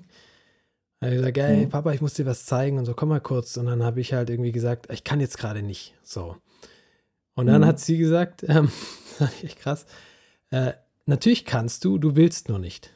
Das waren ihre Worte. Und dann, in dem Moment, da ich so, wie so oft, dass die Kinder einem so viel beibringen können. Also unglaublich. Ja, ja, das ist, ja. Ähm, das ist wahr. Und wo ich in dem Moment dachte, ja, du hast natürlich mal wieder völlig recht. Und natürlich kann ich. Ja, es ist auch, wenn jetzt irgendwas Tragisches mhm. passieren würde, dann hat auf einmal doch jeder Zeit dafür, sich darum zu kümmern. Wie du meintest, es ist einfach nur eine Frage der Priorisierung. Genau, genau, genau. Und genau. in dem Moment, klar kann es sein, die Mail ist jetzt mir einfach wichtiger. Dann ist es aber ein Unterschied. Und in dem Moment war es aber dann wirklich, wo ich dachte, ja klar, die Mail, die kann ich auch morgen oder übermorgen schreiben, die ist überhaupt nicht wichtig. Du mhm. möchtest mir jetzt gerade was zeigen, das ist für dich gerade total wichtig und ich möchte das eigentlich auch sehen. Yeah. So. Also habe ich meinen Rechner zugeklappt und habe mir das an angeschaut. So, es war aber total, ähm, total eindrückliches Erlebnis, auch von einem Kind, das so klar formuliert zu bekommen. Ähm, gespiegelt. Und, ja, ja, genau, total gespiegelt zu bekommen und dann einfach auch das dann einsehen, und das ist da, glaube ich, auch ein ganz wichtiger Punkt, auch Kindern gegenüber, ähm, dann sagen, hey, du hast völlig recht und es tut mir leid, ich habe in dem Moment ja. irgendwie sich auch mal entschuldigen und auch mal zuzugeben, dass man halt da gerade falsch auf der falschen ja, Fährte war und richtig, so. Ja. Ähm, naja. ja, also ein ganz, Absolut. ganz spannendes Thema. Und ich finde beim Nein sagen, also es ist auch ein Thema, dass man sicher äh, lang, über das man lange sprechen kann, aber ich habe mhm. auch seit ich hier in Portugal bin, ähm, eine ziemlich intensive, würde ich sagen, innere Entwicklung genommen. Ähm, das ist äh, mhm. sicherlich wäre eigentlich auch eine eigene Podcast-Folge mal wert. Aber wo es auch viel darum geht, zu erkennen, einerseits, hey, das ist nicht meins. Probleme zum Beispiel, hey, das mhm. ist dein Problem, hat mit mir nichts zu tun. Und eben auch Nein zu sagen, weil da habe ich oft gemerkt, dass ähm, ein Stück weit verwechselt wird Egoismus mit Selbstfürsorge, würde ich mal sagen. Dass das ganz oft ja. vertauscht wird oder vermischt wird. Mhm. Wenn man sagt, nein, ich möchte das jetzt nicht, dass dann, ähm, ja, du bist aber, denkst ja nur an dich oder sowas. So, aber in dem Moment ist es einfach, ey, ich es, also, oder auch mit, mit Kindern, mit Familie ganz, ganz speziell. Du hast, bist verabredet und dann hat ein Kind schlecht geschlafen oder hat mega schlechte Laune ja, ja. oder du selber fühlst dich nicht danach jetzt da, das, da dich zu treffen, dass wir dann schon so, sag ich mal, erzogen sind, dann, dass wir haben aber ausgemacht uns treffen. Wir müssen das jetzt eigentlich dem anderen zuliebe machen. So, wir können da jetzt ja, nicht mehr absagen. Und dann machst du was und es endet in einer völligen Katastrophe, weil eigentlich, wenn du auf dein Gefühl hörst, ähm, ganz klar ist, nee, das macht heute keinen Sinn. Sag das einfach ab. Sag Nein mhm. dazu eben. Ja. Und ich, ich, ich glaube, dass da klare Kommunikation manchmal auch einfach, äh, dass es was fehlt. Und dass es an sich eigentlich gar, gar, kein Problem ist, aber dass Leute, weil sie sich uncomfortable fühlen, dann halt irgendwie abzusagen oder was auch immer, ähm, dass sie dann halt irgendwie in Mist reinschlittern, einfach weil die Kommunikation nicht klar ist. Einfach weil es halt nicht, äh, hör zu, heute geht's nicht, aber wir machen das dann da, wie auch immer ist, sondern weil es dann, dann irgendwie äh, ähm, muddy wird. Mhm. So, weißt du, was ich meine? Ja. Also weil die Kommunikation halt einfach nicht klar ist. Und ähm, ja, also ich, ich meine, das ist halt auch alles, alles fein, äh, solange es halt irgendwie alles so ein bisschen in der Balance ist. Ne? Ähm, aber sobald du halt einfach in einer Situation bist, wo du halt einfach zu allem und jedem immer Ja sagst, mhm. ähm, also Ja sagen ist eine gute Sache und äh, das meinte ich auch in, in diesem anderen Text, ähm, halt so ein bisschen bereit zu sein für Sachen, die auf einen zukommen. Ähm, so ein bisschen für sein Glück. Ähm, das ist eine gute Sache, aber wenn du halt einfach immer nur noch Ja sagst und auch bei den, weiß nicht, äh, bei den Projekten, die du annimmst oder ähm, um was es auch immer geht. Äh, du musst halt einfach so ein bisschen gucken, dass, dass es da eine Balance gibt und dass du halt ähm, schon auch noch selbst steuerst, wo es halt lang geht. Mhm. Ähm, und halt auch einfach deine eigene Zeit respektierst, weil sie halt einfach sehr, sehr limitiert ist. Ja. Denke ich. Ja, voll, ja. voll. Ja, ein anderer Gedanke, den du, passt da vielleicht jetzt auch ganz gut äh, direkt dran, mal hattest oder mit dem du dich äh, beschäftigst oder du schreibst, ich habe jahrelang versucht, mich mit diesem Gedanken zu beschäftigen, so hast du es formuliert, ähm, ist im Endeffekt, also ich zitiere mal kurz, jeder Moment, der damals von, äh, nein, jeder Moment, der jemals von einem einzelnen Menschen gelebt und wahrgenommen wurde, war der gegenwärtige Moment, nicht die Vergangenheit, nicht die Zukunft. Wir alle leben im Jetzt die ganze Zeit. Ähm, das gilt für dich im Jahr, also als du es geschrieben hast, 2019, genauso wie für jemanden, der im Jahr 1900 lebt. Und äh, genau, dann sprichst du vom gegenwärtigen Moment und so weiter. Und wie kann es sein, wenn es offensichtlich einen kontinuierlichen Fortschritt von Zeit und Dingen gibt, die wir als Vergangenheit identifizieren?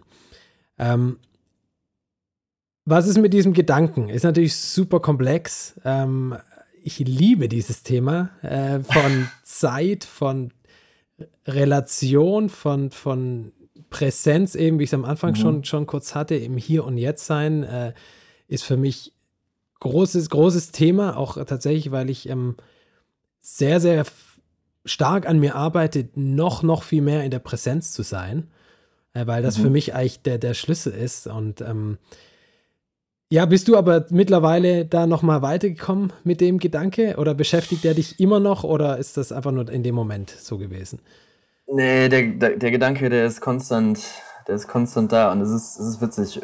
Also über solche Sachen, über solche ähm, Zusammenhänge mache ich mir, da gehen Stunden bei drauf, jeden Tag. ähm, manchmal ist es, ist, es, ist es ganz cool, manchmal ist es so ein bisschen nervig. Aber bei dem Gedanken ging es so ein bisschen darum, dass ich halt jahrelang, dass ich es einfach faszin völlig faszinierend fand, dass, dass unsere Vorstellung und Wahrnehmung von linearer Zeit, ähm, ne, die halt einfach eine Linie ist oder, oder ein Strang oder eine Welle oder wie auch immer, dass wir im Jahr 2020 oder 2021 ähm, ein Verständnis davon haben äh, und zurückgucken können und halt einfach ähm, Kontext haben und Leute sehen, die halt vor uns gelebt haben und Leute sehen, die vor diesen Leuten gelebt haben. Ähm, wir aber nicht in die Zukunft schauen können, weil es halt einfach in dieser linearen Wahr Wahrnehmung noch nicht passiert ist. Ne? Und jetzt ist es aber so, dass das für jeden gilt, der jemals gelebt hat. Das, und jeder, ähm, also das heißt, für uns gibt es eine ganz klare Vorstellung von der Vergangenheit. Das war mein Opa, der inzwischen tot ist, der sein Leben gelebt hat. Ähm, aber für ihn war das halt genauso wie für mich jetzt gerade, der jetzige Moment. Und jeder Moment seines Lebens war für ihn der jetzige Moment, der, der global jetzige Moment. Ähm, und jeder Mensch, der halt einfach je gelebt hat, hat nie wann anders gelebt als in diesem einzigen Moment. Mhm. Und da kommt der Gedanke her, das ist halt das ist das Einzige, äh, mit dem wir halt einfach ähm, ähm, halt einfach Zeit identifizieren können, ist halt der kausale Zusammenhang von Sachen, die passiert sind und Sachen, die deswegen danach passiert sind. Aber wenn du halt, wenn du dir halt nur das Bewusstsein von Leuten, von, von, von der menschlichen Rasse, also von, von, von Menschen anschaust, dann da gibt es halt niemanden, der halt irgendwann anders gelebt hat als im genau jetzt gerade. Mhm. Bewusstseinsmäßig. Weil das halt, weil halt alles immer im Jetzt passiert, weil die halt nicht äh, springen können. Mhm. Und deswegen, genau, und, und, das ist halt, also der Gedanke an sich ist halt relativ simpel, dass du halt einfach, ähm, ja, dass sich halt jeder so gegenwärtig gefühlt hat in seinem Leben, Leben egal ob das halt 1000 äh, im Jahre 1000 war oder 0 oder wann auch immer oder 2000 Jahre davor. Ähm, es gibt halt in unserer Wahrnehmung einfach nur diesen einzigen Moment, in dem jeder lebt. Und das ist eine Genau, und der Gedanke hat mich halt einfach seit, also fasziniert mich seit Jahren. Mhm. Mhm. genau. Dabei ich finde das super spannend, weil ich auch jetzt tatsächlich auch schon aus Erfahrung sagen kann, dass es einen riesen Unterschied macht, mehr im Moment zu sein, eben im Jetzt, wenn dieses quasi dieses Erkennen, es gibt eigentlich nur den Moment, ähm, mhm. dass ganz viele Dinge dann drumrum völlig unwichtig werden oder teilweise auch die, die verschwinden so, die lösen sich so auf. ähm, also ich glaube, ein, ein, wichtiges Tool, um wirklich mehr im Moment zu sein, das ist ja auch ein Thema für sich, aber ist, was wir ganz arg gefangen sind im, im Verstand. Ja, dass unser Verstand eigentlich die ganze Zeit uns irgendwas einredet und der Verstand aber mhm. meiner Meinung nach eigentlich nie im Moment ist, sondern der Verstand, der sagt, oh, da war dies und das und das ist mal passiert und eventuell wird mal mhm. irgendwas in der Zukunft passieren. Auch ganz viel mit das Thema Angst, glaube ich, kommt daher, ja. dass es im Moment eigentlich gar nicht präsent ist, sondern es ist nur eine Angst, was, dass irgendetwas in der Zukunft passieren könnte. Ja. So. Aber wenn du wirklich nur im Moment bist, dann ist zum Beispiel dieses ganze Thema ist einfach nicht da, ist nicht präsent. Ja. Und, und das finde ich super spannend, weil das den Moment, also es ist egal, was du machst, ich sitze jetzt hier und spreche mit dir und ich spreche nur mit dir. Und wenn ich nachher die Treppe runterlaufe, mhm. dann laufe ich nur die Treppe runter. Und das sich mal bewusst zu machen, mal auch wirklich ja. darauf zu achten, ich konzentriere mich auf jeden Schritt, ich konzentriere mich auf meine Atmung, was auch immer, so wirklich auf diese Dinge. Mhm. Das ist super spannend. Ich kann das jedem mal empfehlen, das wirklich mal zu beobachten ja. und auch zu beobachten, was sagen mir eigentlich dauernd meine Gedanken. Ja. Und das, mhm. ähm, ist ein mega, mega spannendes Thema, weil dann ganz viele Dinge ist natürlich sicherlich auch äh, spirituell irgendwie geht es dann schnell in diese Richtung, aber ich finde das super, super befreiend eigentlich. Äh, also so kann ich es nur aus Erfahrung sagen, ähm, in diesem Moment zu sein, weil dann sind diese ganzen Dinge mit irgendwelche Vorstellungen, Erwartungen, Urteile, Definitionen, äh, Normen, wie auch immer, das gibt's alles dann gar nicht in dem Moment. Und das ist mega spannend. Das ist eben ja. total befreiend. Also so habe ich es empfunden und so kenne ich es auch von Leuten, die das mhm. praktizieren, sage ich mal, und perfektioniert haben. Ähm, und man wird so, also viele kennen das ja so von, von Meditation oder sowas, dass man in so einen Status irgendwie kommt. Ähm, ich habe so ja. einen Status total, wenn ich Sport mache zum Beispiel oder wenn ich Klavier spiele.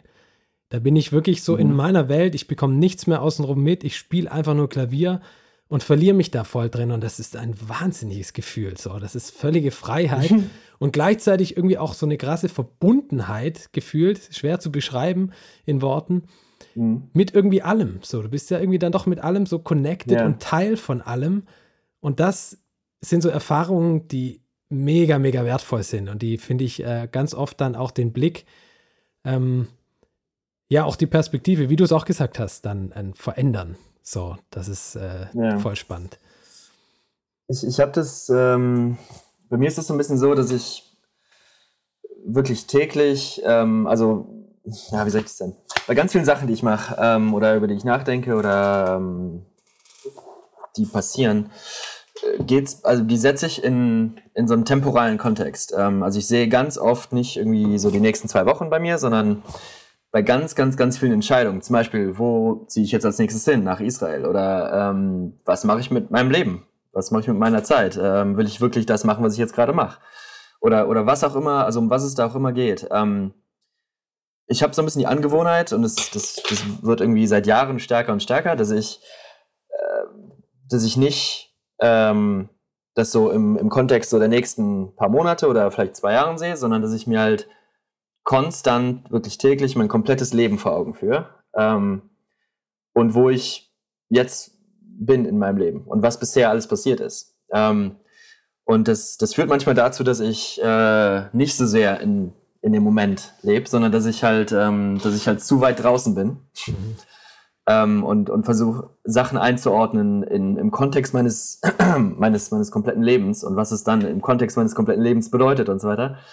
Ähm, und manchmal ist das so ein bisschen bremsend, aber ganz oft gibt dir das halt auch einfach, ähm, glaube ich, ein Gefühl von, also von Wertstellung, weil halt ganz viele Sachen, die jetzt halt gerade super wichtig erscheinen, da sind wir dann wieder bei irgendwelchen Statusgedanken, so dass ich jetzt unbedingt, äh, weiß nicht, ähm, das Haus kaufe oder, oder die Flöte spiele oder, oder die Gitarre hab. Ähm, ist halt ne, wenn du halt einfach so ein bisschen rauszoomst und einfach alles so ein bisschen im Kontext siehst und dein Leben siehst, ähm, wann auch immer das endet, ob das in zwei Tagen ist oder in 40 Jahren, ist das wahrscheinlich halt relativ unwichtig. Mhm. So, und dann, da gibt es halt dann einfach Sachen, die, die dir auffallen, die halt vielleicht wichtiger sind. Oder wo halt Entscheidungen, die jetzt halt gerade fällig sind, ähm, wichtiger sind als das, was dir dein, dein aktuelles Ich halt gerade sagt, das wichtig ist. Also weißt du, wenn du halt irgendwie gerade super Bock auf äh, Hummus hast, ist es wahrscheinlich im Kontext deines Lebens relativ unwichtig. Aber wenn du halt eine Entscheidung zu fällen hast, die, weiß ich nicht, wo geht's jetzt äh, demnächst hin? Oder ähm, soll ich den Klienten annehmen oder nicht? Oder soll ich das Projekt äh, machen oder nicht? Oder ist das ein Risiko? Oder was heißt das finanziell? Oder was auch immer das ist.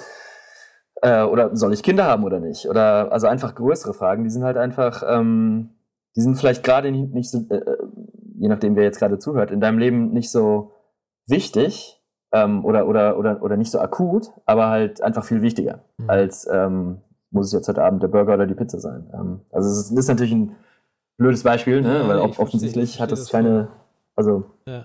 offensichtlich ist es nicht äh, auf der gleichen Skala, aber ähm, die aktuellen Sachen sind halt ganz, ganz, ganz oft äh, halt einfach super unwichtig und ähm, genau, und ich habe so, ich habe mich halt irgendwann angewöhnt, so zu denken und manchmal hindert mich das auch an Sachen, weil ich halt einfach zu weit draußen bin mhm. Und dann halt in meinem alltäglichen Leben halt einfach, äh, also ich bin halt relativ organisiert so mit meinen Sachen, ähm, aber manchmal gehen halt einfach Sachen dann bei drauf, die ich halt, äh, ähm, an die ich halt denken hätte sollen, anstelle dieser großen Gedanken. So. Ja. Ähm, genau. Aber ja, aber die ganze, also dieses ganze, was ist wichtig oder, oder, oder wie wir halt Zeit empfinden, das ist super spannend. Ich habe, die Tage habe ich ein Video ähm, gesehen von, kennst, sagt dir Vsauce was? Hm. Vsauce? Das ist ein, ähm, das ist ein YouTuber und ich, ich schicke dir das Video und er redet halt über über solche, ähm, ich glaube, es heißt uh, The Illusion of Time or, something. Mhm. Ähm, da geht es halt um, um solche Sachen wie zum Beispiel das, äh, ähm, also er redet zum Beispiel über die Erfahrung, wie es ist, wenn du in das Alter kommst, in dem deine Eltern dich hatten. Und wenn du halt auf einmal älter bist als dein Papa, als er dich bekommen hat und, und wie sich das anfühlt und warum sich das wie anfühlt. Und das ist mhm. super interessant. Mhm, cool, ähm, cool. Ich, ich schicke schick dir das mal. Also für jeden, der zuhört, äh, ich schau gerade mal, äh, Vsauce Illusions of Time heißt es. Okay, cool, ähm, cool. Das kann ich, kann ich sehr, sehr empfehlen. Ja, danke für den, den Tipp. Eines fand ich gerade spannend, das, das Rauszoomen. Ähm, das mache ich ja bisher auch äh, oder schon ganz lange. Ähm, wenn ich mich mhm. über was aufrege oder ein pro vermeintliches Problem da ist. Äh, passiert selten, mhm. dass ich mich über was aufrege oder die Geduld verliere oder sowas. Aber wenn es doch mal vorkommt, tatsächlich auch immer seltener, wahrscheinlich auch aufgrund dieser Methoden, aber ähm, dann halte ich erstmal kurz inne, mal, zähl mal langsam auf 30. Allein das ist schon krass. Ähm, das, das, ist eine ist, ziemlich ja. lange Zeit in dem Moment, wenn man sich eigentlich aufregen will.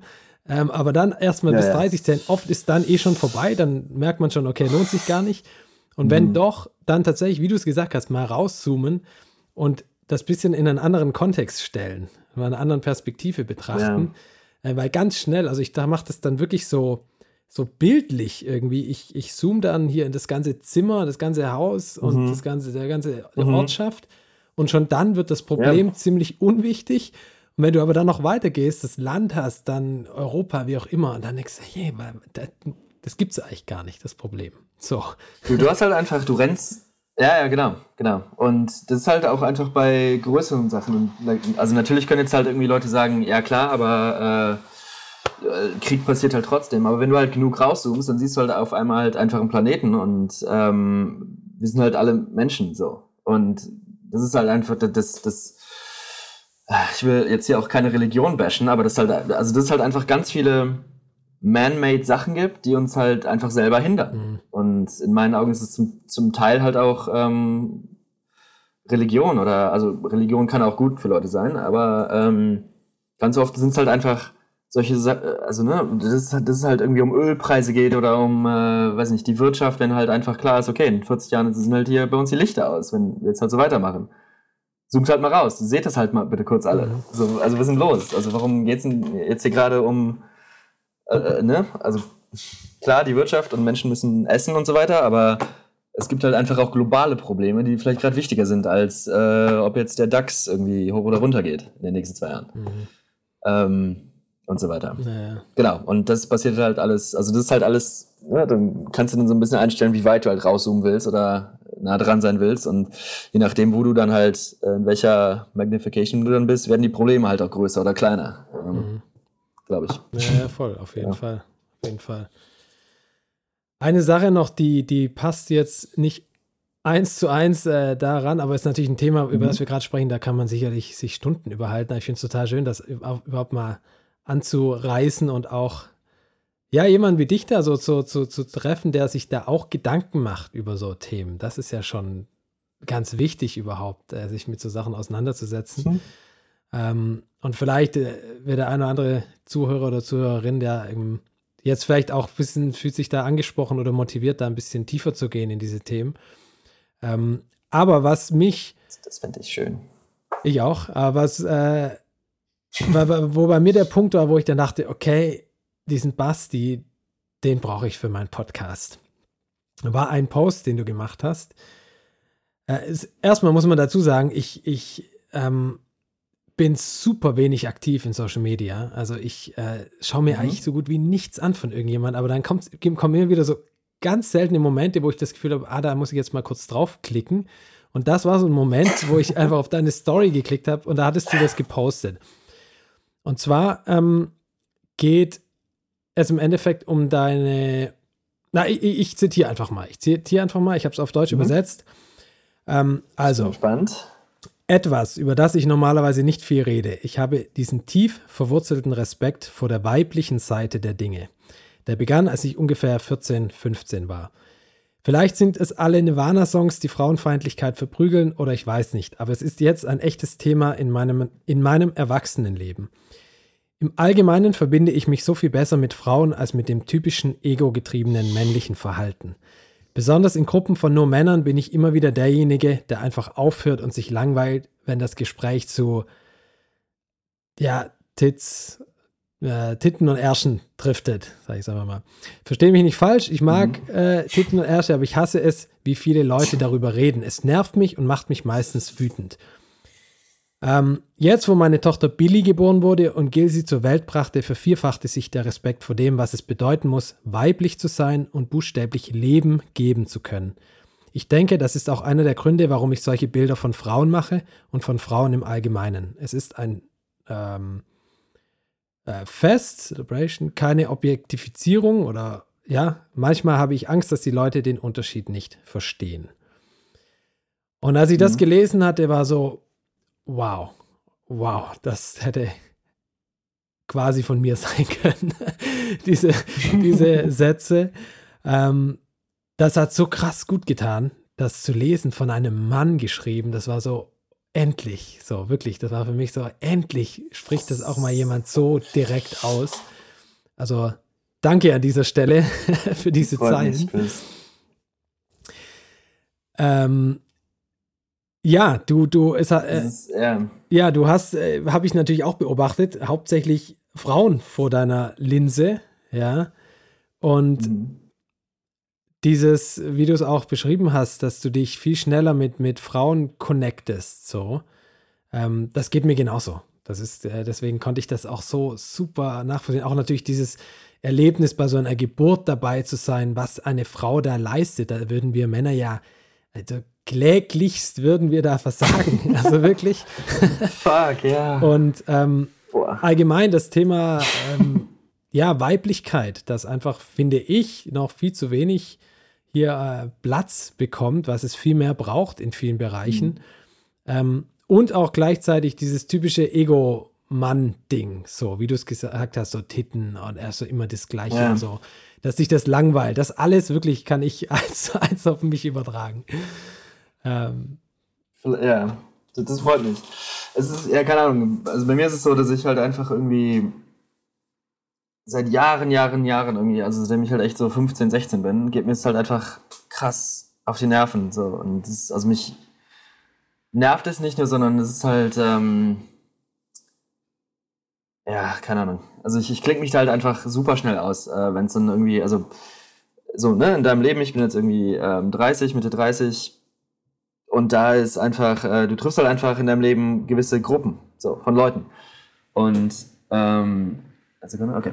Ähm, und zum Teil sind es dann halt auch einfach Gruppen von Männern. Und da habe ich halt einfach die Erfahrung gemacht, dass ganz, ganz, ganz, leider ganz, ganz oft, wenn du halt einfach mit einer Gruppe von Typen unterwegs bist, ähm, ja, dass die Diskussion dann halt einfach super schnell in so ein ganz fieses, äh, weiß nicht, äh, in, in, in, so einen ganz fiesen Ton ab, abschweift irgendwie. Mhm. Und das ist halt einfach, ähm, ja, und ich bin dann halt einfach da nicht bei. So. Und da habe ich halt auch die Erfahrung gemacht, wenn du halt einfach dann auch mal was sagst oder halt die Klappe aufmachst und sagst, ey Jungs, so, alles okay bei euch? So, kann da, also, du kannst halt, also ich habe halt, das, das hört sich halt ganz oft an, als hätte ich halt irgendwie Probleme so mit irgendwelchen Witzen oder irgendwelchen flapsigen Kommentaren und das ist halt alles, alles cool und okay, aber das muss halt einfach einen gewissen Ton treffen. So. Und sobald es halt diesen Ton nicht trifft, sondern drunter ist, ist es halt einfach so, Typ, was ist los mit dir? Mhm. So, also, also ich verstehe das halt einfach ganz oft nicht. Ähm, warum das halt in so einer,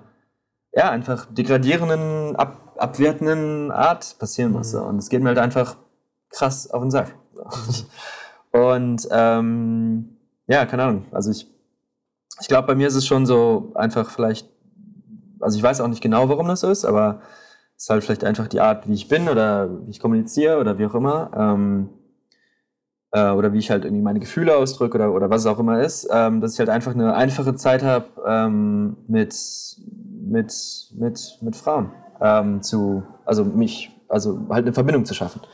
Und also klar sind da auch zum Teil ähm, Typen bei, so wie dich, äh, Chris, wo ich irgendwie das Gefühl habe, dass wir halt irgendwie so auf einer Welle schwimmen so ein bisschen. Ähm, und zum Teil sind da halt auch einfach Leute bei, die, die nicht so sind und mit denen komme ich in der Regel auch erstmal klar, aber ähm, die Wahrscheinlichkeit, dass dann da halt eine, eine krasse, eine wirklich gute Freundschaft raus wird, ist halt eher schwach, wenn ich halt weiß, dass der Typ halt irgendwie dann morgen äh, davon erzählt, wie viel Mädels er jetzt irgendwie heute Nacht im Bett hatte. Und also das ist halt, ne, also das ist halt auch einfach so eine Balance-Sache. Wenn es halt nur noch darum geht und halt einfach nur noch, yo, hier links und rechts und äh, ist halt einfach auch, also, ja, also es trifft halt einfach ganz oft einen Ton, der halt einfach völlig unangebracht ist. Mhm. Und wo wir halt auch einfach als Männer, weiß nicht, ähm, einfach so ein bisschen drauf achten sollten, dass, also weil so viel in dieser weiblichen ach, das ist, das ist so ein Riesenthema. Und ja, also es ist schwer, es ist schwer für mich, das so in, in, in einen Satz zu packen. Mhm. Ähm, aber also was du gerade auch angesprochen hast, als ich halt, äh, ich war halt bei Billys Geburt dabei und habe halt, habe mich da halt auch entschlossen, komplett bei zu sein und halt alles zu sehen und äh, ich habe da halt auch fotografiert, ähm, weil Gil das, Gil das gerne wollte und ich das auch gerne wollte.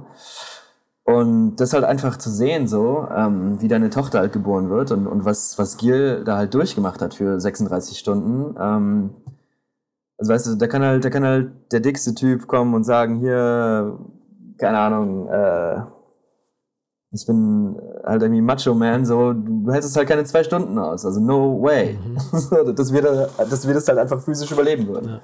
So, und dann ist halt einfach die, also weißt du, aber dann in der, mit seinen Jungs im Kegelclub erzählt er dann halt irgendwie, wie viele Mädels der jetzt irgendwie letzten Monate im Bett hatte. So, so und, und wie, wie sehr, also er halt einfach, ähm, also weißt du, also wertet sie halt einfach so krass ab und erzählt halt irgendwie, weiß Gott was, was ich jetzt wahrscheinlich auf deinem Podcast nicht erzählen darf. Ähm, aber ja, genau, also ich habe halt einfach ganz viele Erfahrungen in meinem Leben gemacht, wo mir es einfach krass auf den Sack ging, dass halt Leute, dass halt Jungs halt einfach in einer gewissen Art und Weise über Mädels reden. Und in der Balance ist halt alles cool und witzig und ne, halt auch mal nicht so schlimm irgendwie aber halt einfach, wenn es, ja, wenn es halt einfach ähm, nur noch darum geht und nur noch wie, keine Ahnung, wie, ja, also du, du, du weißt, was ich meine, ja, glaube ich. Ja, ähm, dann ist halt einfach, dann ist es halt einfach zu viel und äh, too much und dann mache ich halt auch meinen Mund auf und sag den Leuten, den, den Jungs dann irgendwie so, ey, wir kennen uns nicht so gut, aber ich habe da keinen Bock drauf. Und also mach halt halblang oder ich bin raus.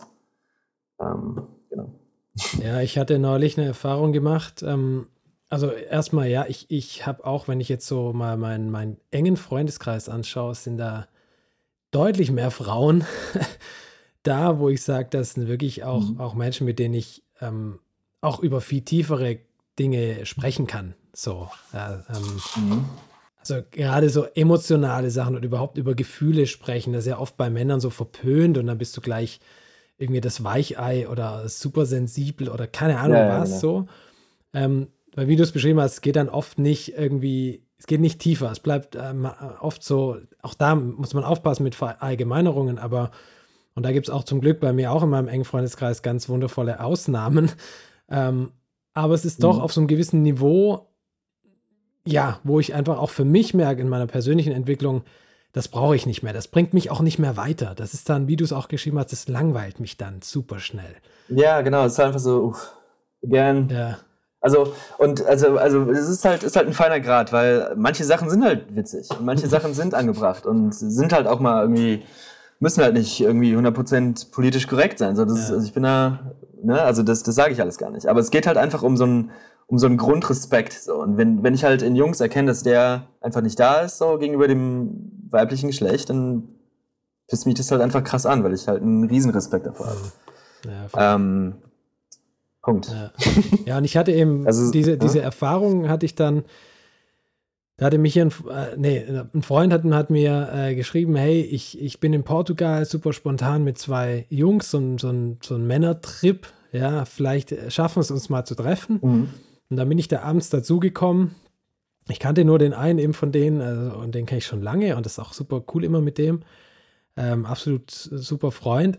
Aber in dieser Kombination war das total interessant, weil die eben, es ging dann eben auch eigentlich nur um irgendwelche Frauengeschichten. Und hey, jetzt lass mal losgehen und hier Chicks und Bitches und was weiß mhm. ich was. Und eben auch, wie du sagst, so herabwertend oder abwertend und respektlos ja. irgendwie auch. Und ich kannte das irgendwie gar nicht mehr. Ich mhm. dachte so, wow, das irgendwie, das war für mich so fremd, weil ich das hier mit so, so gar kein, gar keine gar keinen Kontakt mehr habe. So. Und das war aber für mich gleichzeitig eine ja. total wichtige Erfahrung, das mal wieder so zu sehen, so, hey, okay, das ist so weit weg von dem, was ich möchte und wo ich mich wohlfühle, ähm, mhm. dass, ja. klar, es war total unangenehm. Es war am Anfang, wie du es auch gesagt hast, mal, die ersten paar Minuten war es irgendwie ganz witzig, mal, also der eine oder andere Spruch. Aber dann dachte ich irgendwann so, hey, äh, gibt es irgendwie auch noch was anderes? So, und ähm, können wir mal über, über was Sinnvolles sprechen? So, irgendwas, was uns irgendwie was gibt, was vielleicht mal ein bisschen ja. tiefer geht und sowas, aber es war halt null so. Und mhm. dann war ich irgendwann echt, ich habe mich teilweise auch ein bisschen geschämt dann an dem Punkt, wo ich dann irgendwann dachte, so, oh, irgendwie ist es auch ein bisschen peinlich. Ja. So dann mit, mit 40 dann ja. der eine dann immer noch, okay, möchte nicht bewerten, sein Ding und er fühlt sich da vielleicht auch wohl und so, aber mhm. es war eine eindrückliche Erfahrung auf jeden Fall, ähm, da mal wieder so reingeschlittert zu sein. Und umso wichtiger eben auch, ja. dass das finde ich äh, auch unter Männern einfach so mal über so Dinge zu sprechen und das, das mal, wie du es auch getan ja, hast mit diesem Post, ja. einfach mal öffentlich zu machen. Ich finde das äh, super, super wichtig. Auf jeden Fall. Deswegen habe ich es jetzt hier auch angesprochen, weil dieser also, Austausch also, darüber so wichtig ist. Ja. Ja. Hm.